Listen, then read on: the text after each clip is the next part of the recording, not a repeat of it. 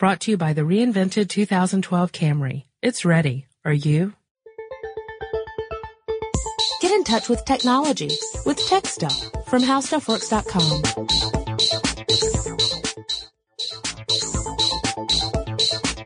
Hey there, kids, and welcome to Tech Stuff. My name is Chris Pollette, and I'm an editor here at HowStuffWorks.com.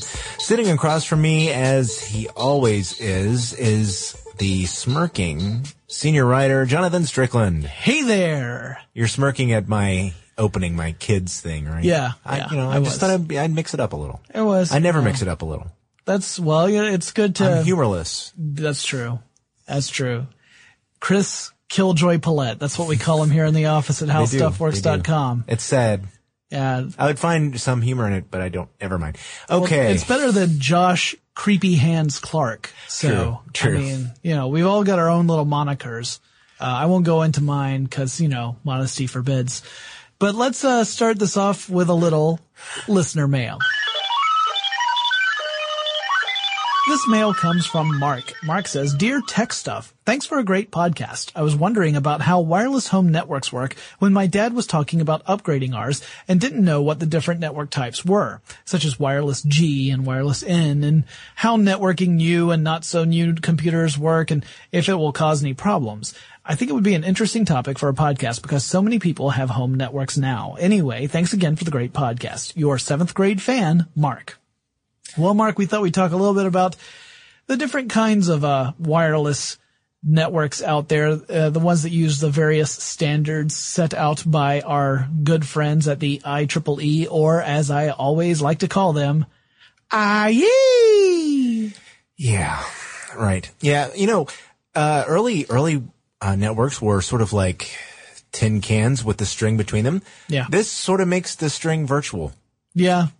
There you go. That's all you needed to know. There you go. Well, No, thanks very much. There's, No, there, I'm- oh, I'm we're gonna I get know. mail now. She's gonna get me. Yeah. All right. So anyway, uh, we're talking about a, a set of standards that in general fall under the designation 802.11. Isn't that easy? Yeah. Well, it, it's it's the most. Those are the most common frequency uh, variations of wireless networking. Yes. Right. So the way you, uh, you'll see on things like routers and modems and stuff, you'll see this number followed by a letter and that tells you which of the specific sets of standards you're working with. Now you gotta understand what, Yeah, I was getting ready to correct myself oh, because I said frequency, and that's not a frequency. no, no, no. It is just a designation. It is a designation, yes. So, so the IEEE, they, they work on various, uh, designations for different, um, networking solutions. And with the 802.11, you have different working groups all working on different sets of standards to try and create the, uh, the most stable and reliable form of wireless networking. In this case, wireless networking. Um, and it's it's a little confusing because you have all these different groups working on working from the same basic set of standards, but they're all tweaking them in different ways to try and get different kinds of performance out of them. So let's try and go through some of these. It's really kind of complex, but um, Yeah, one of the things to uh, that's kind of interesting about these different standards is uh, as we start going through them, if we are going through them in alphabetical order, you will find that they do not necessarily uh, go start from the bottom up.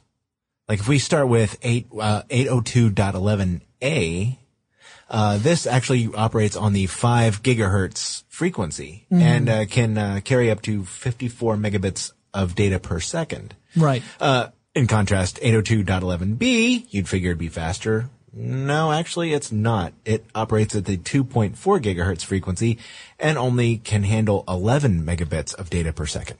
Right. And that's just one of those things that makes it so confusing is you'd, you'd figure there'd be a logical progression there and there's not necessarily one. yeah. So, uh, what do you think? Should we go by just by letter, even though it's not logical progression necessarily, but just to make it easier to to move from one to the other? Well, those two, those two do fit well together because they were the first two, uh, very common, um, standards. Right. At least in my experience. Well, 802.11b uses uh, unregulated radio signal frequencies Uh huh. in the 2.4 gigahertz range. So, uh, here's something, here's some things about the 802.11b Okay. set of standards. Sure. Its signal range is, is pretty good, um, in the 2.4 gigahertz range, and it's not going to have problems with obstructions that some other frequencies do. So, in other words, you might be able to use this kind of signal through walls, things like that. You don't have to worry about losing signal as soon as you turn a corner some, uh, uh, from the source of the, uh, the frequency. Um, and it's not very expensive. The range is pretty good. Um, but it's not a very, it's not very fast, as you pointed out. Yeah. It- you know, compared to 802.11a, it's, it's fairly slow. Um, and because it's an unregulated frequency, some other appliances that generate radio frequencies can cause interference within that wireless uh, frequency. Because you have to remember the computer you're using, whatever. Like if you have a wireless router that's broadcasting uh, Wi-Fi on this set of standards, if it's using unregulated radio frequencies, that means that it can fall within a wider range, and that things that also generate radio frequencies within that range. When you're using your computer, your computer doesn't know which one of those, which of those signals are coming from your router and which are coming from other devices. So that's where you get your, uh, your interference. And if you're saying, what kind of interference could you possibly be talking about? Well, we're talking about things like your cordless phone in your house, for example, or um, perhaps an alarm system where you have uh, wireless um, the devices that go above your windows and doors. If it, you know, it uses radio frequencies to talk to the main box, um, and uh, baby monitors stuff like that. Uh, those are all using, you know, those radio frequencies in those ranges. Yeah. And uh, of course, you can you can buy cordless phones in a, not to uh, overuse that word, range of different frequencies. Sure. Um, so you could try to get to, to get around that, but um, that's one of those things that uh, I, I think they've been trying to improve is is cut down on some of the interference, and that's why um, 802.11a uses the orthogonal frequency division multiplexing. Basically, it's Say uh, it's just a system of splitting down that signal into a, a group of subsignals. Gotcha. To kind of make it uh, less likely that you're going to be interfered with. It, it breaks it down so that it's not all in, in one uh, one signal. Right. So you're not gonna you're not gonna have the same interference issues. Um, it's You shouldn't. and, and again, like we pointed out, it is faster. 802.11a is faster than 802.11b, but it's also its um, range is shorter. It's not. It doesn't go as far, and because of the frequencies it uses, um, it's a little more easily obstructed. So you can't necessarily broadcast through several walls. If you have a large house and you've got a a, a wireless router in the middle, then you may notice that uh, as you move away, you start having problems getting a signal. I also suggest that you don't make your walls out of lead. Yeah, I um never again. Yeah. Never again. I tell you one thing. You know what? You make your walls out of lead and you invite Superman over. The dude is just a total jerk face the entire time. Well, you get accustomed to be able to seeing through everything. Right, he's just standing around staring at the walls and just mumbling curses. I can't even repeat the things that man says. Uh, nice. He just, oh, what a mouth on that guy. At any rate, um, I, I had no idea that my little joke would turn so awry. No, but tell you what, Green Lantern is awesome. You get a few drinks in him. So, uh, so yeah, 802.11a, faster, shorter range. Also was more expensive. Uh, th- both A and B were being worked on at the same time. Yeah, Um, B was, even though B was slower, it was less expensive and had a greater range. So it, it caught on a lot faster than A did. Um, A was much more expensive, so you didn't really see that getting adopted in home networks as much. Uh, but that brings us up to 802.11g. Yes. We skipped a few letters and specifications. Yes. Um, not that, you, I mean, you could, if you look up all these different numbers, uh, along, uh, with IE, you'll see that there are all these different working groups that are working on various projects that have different designations. But it gets way too complex to talk about all that, especially since it doesn't really relate to what we're talking about here with home networking. Right. So 802.11g. Yeah, that was, uh, A and B were popular together for a while. And Yeah. then G was, uh, a, a good sized leap forward, I would say. Uh, Yeah, I agree. And, and it's been the standard, um, it, it's been widely adopted up until uh, just recently, but we'll get into that in a moment. Um, 802.11g also uses the 2.4 gigahertz spectrum, just Yes. like 802.11b. However, it is much faster. Bandwidth up to 54 megabits per second as I, as I see before me. That's the figure I have. Yeah, that's the number I have as well. Um, so yeah, that's really fast uh, speed, and it's actually the. It has really much better range. Mm-hmm. It's not easily obstructed, so it's it's kind of taking the best of both worlds here. Yeah, yeah, it's it got is. the range and and uh, and the penetration of 802.11b and the speed and um and and uh, uh well, really just the speed of 802.11a. Um, but it it was a little it's a little more expensive or at least it was more expensive than 802.11b it took a while for that to kind of become the standard in home networks but that did become the standard after shortly after it was introduced. And uh, so you would look on routers and you would see if it you know which which standards it was uh, compatible with and 802.11g became more and more common. And uh, yeah again had another problem with the fact that it had the unregulated signal, just like 802.11b did. So again, there were, there was at least the potential for signals to have some interference issues if you had a lot of other wireless uh, technologies running in the house. A lot of kids running around on walkie-talkies or, you know, Over. exactly. I'm, I'll never be over it. I'm never over kids over at my house Yeah. walkie-talkies. That is just the most distracting thing in the world. Cause Especially because you don't have kids. yeah, that I. like, who just are like, you people? How did you get into my house? Yeah. Did Superman let you in?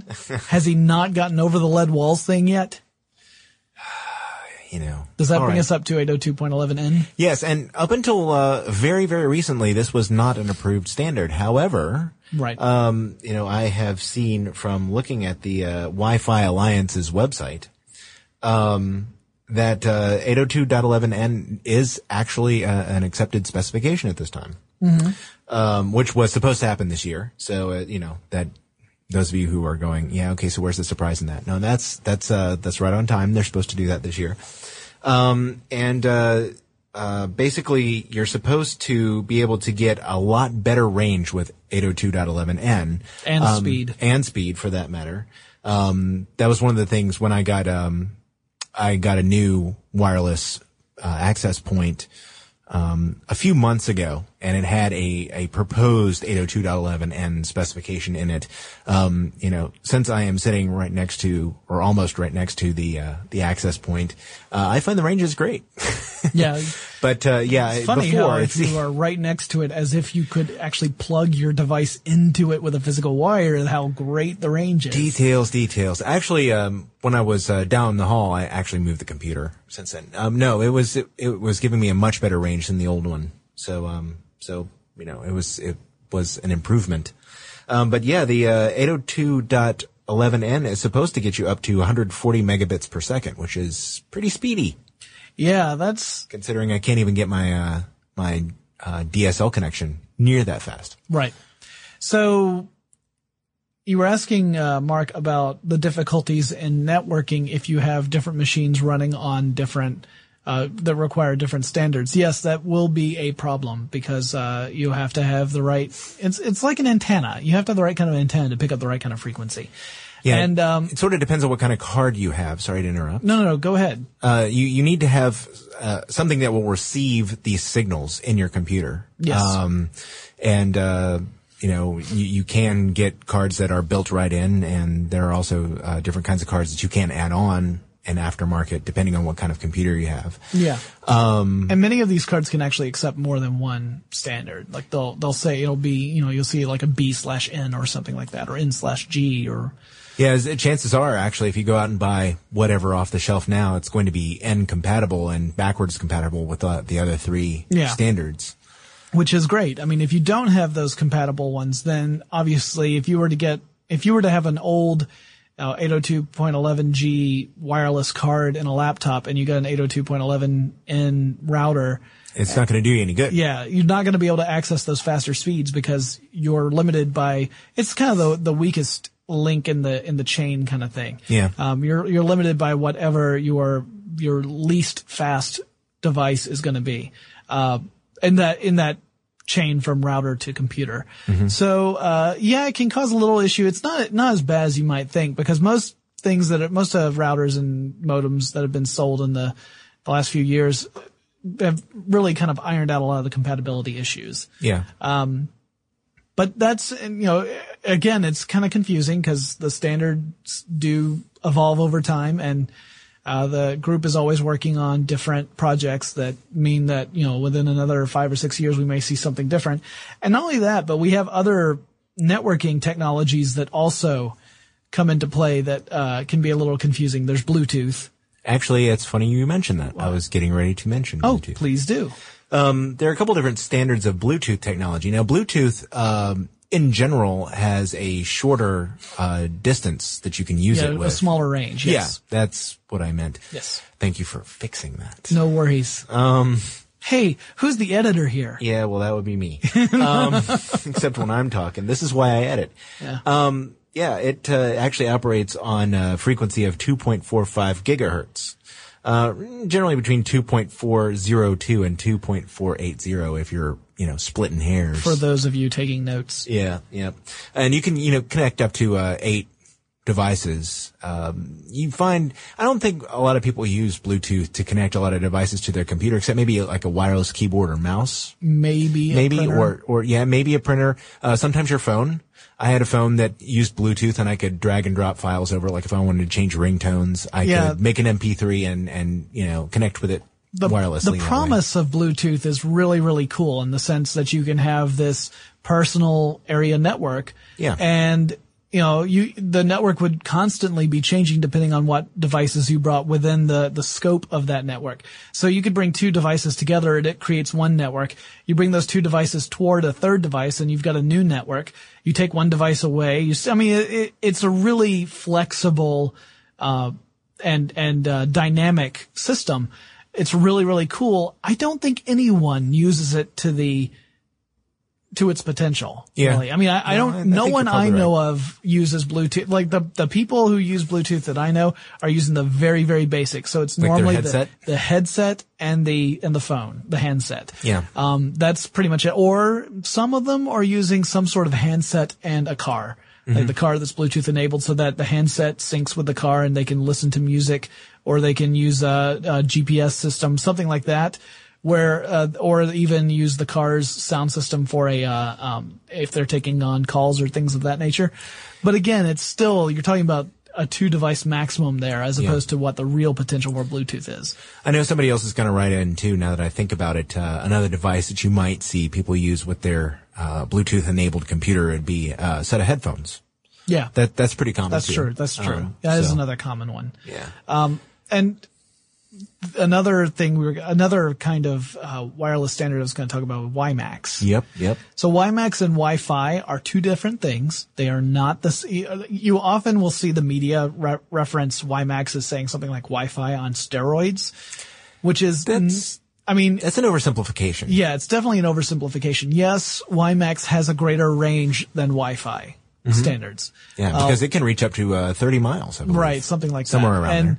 And so WiMAX has a much larger range, and yes, you can get very fast uh, downlink and uplink speeds on WiMAX, or relatively fast About, anyway. about 70 megabits per second. So yeah, that's pretty fast. I mean, it's still not as fast as you know 802.11 uh, n, but still. Yes, but you're not going to get 802.11n much past, oh, I don't know, like the street in front of your house. Yeah, you're not gonna, that's the other thing is that when we talk about these speeds, we're talking about the maximum that those devices are capable of generating. That doesn't necessarily mean that's the speed you will experience. Oh, you will true, experience it based upon what your ISP provides to you. Yeah, actually, when I was saying a few minutes ago that my uh, DSL struggles to reach 1.5 megabit per second, you know, I have a uh, my router now is an 802.11n.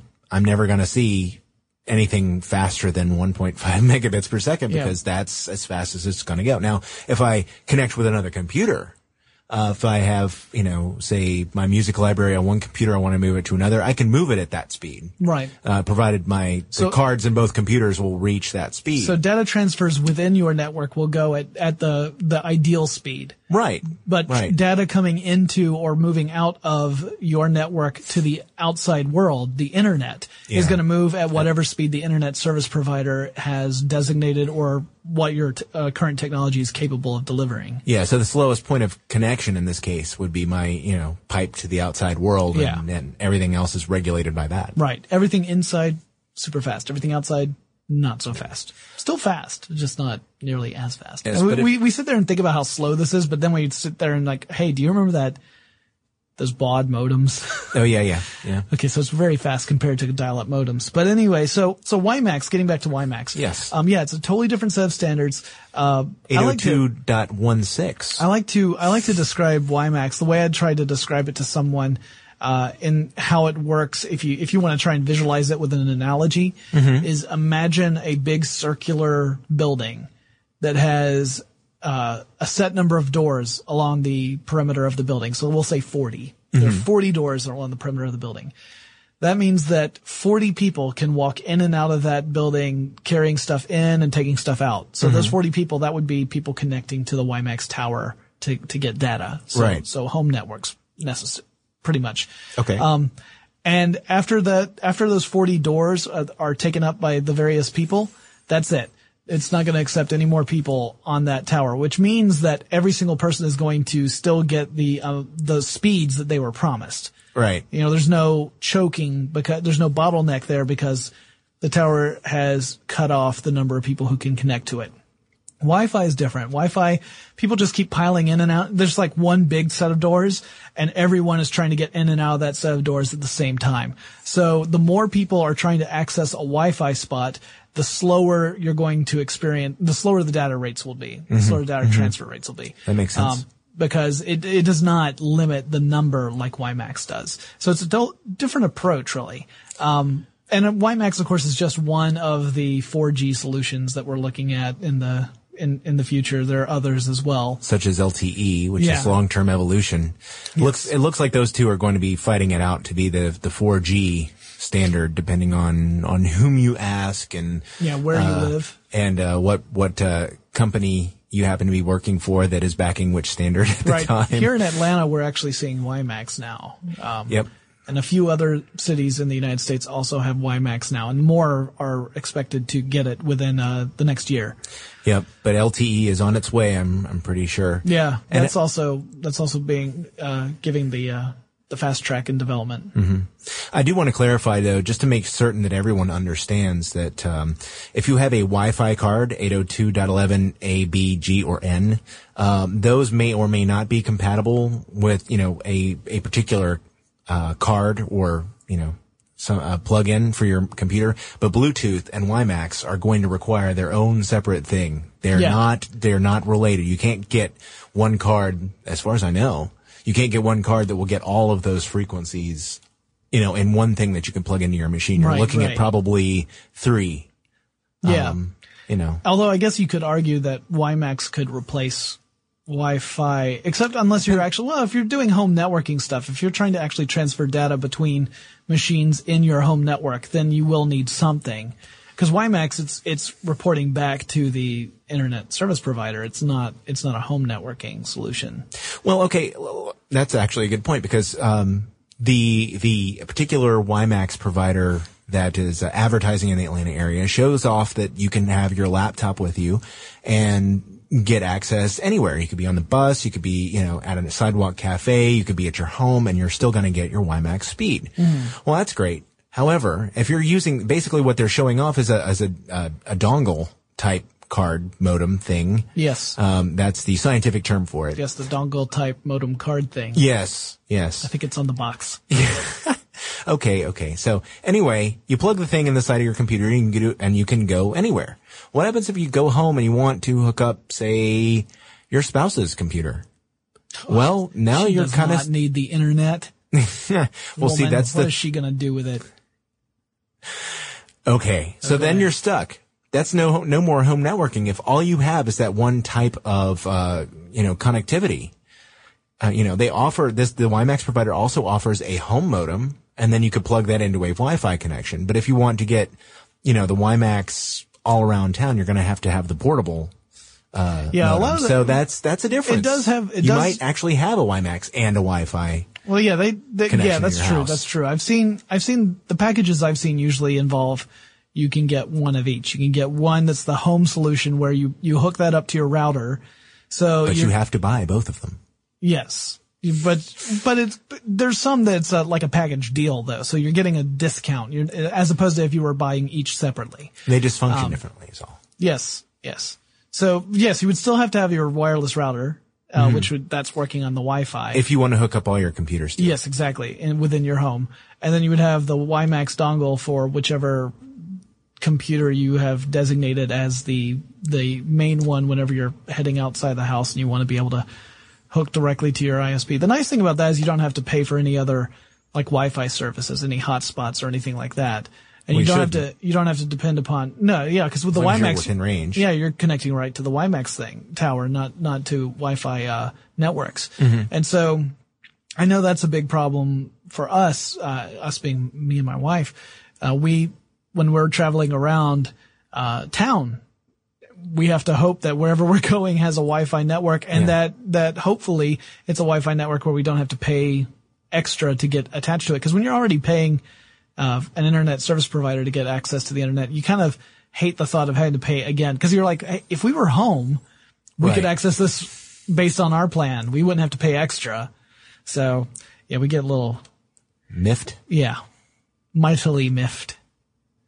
Well Great done. was the miffage thereof. All right. Well, I think that, uh, that pretty much covers the whole Wi-Fi angle. Yeah, I'm sure we've confused everyone by now. I, I'm, I know I'm more confused than when we started. So good job. awesome.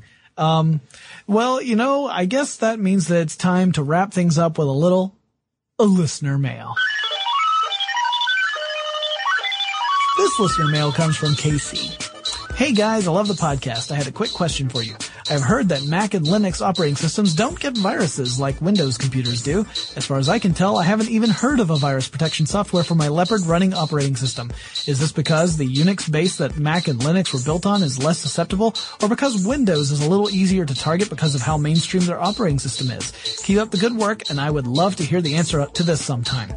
Okay, see, first of all, let's let's address a couple things. Uh, Linux does not have a Unix base.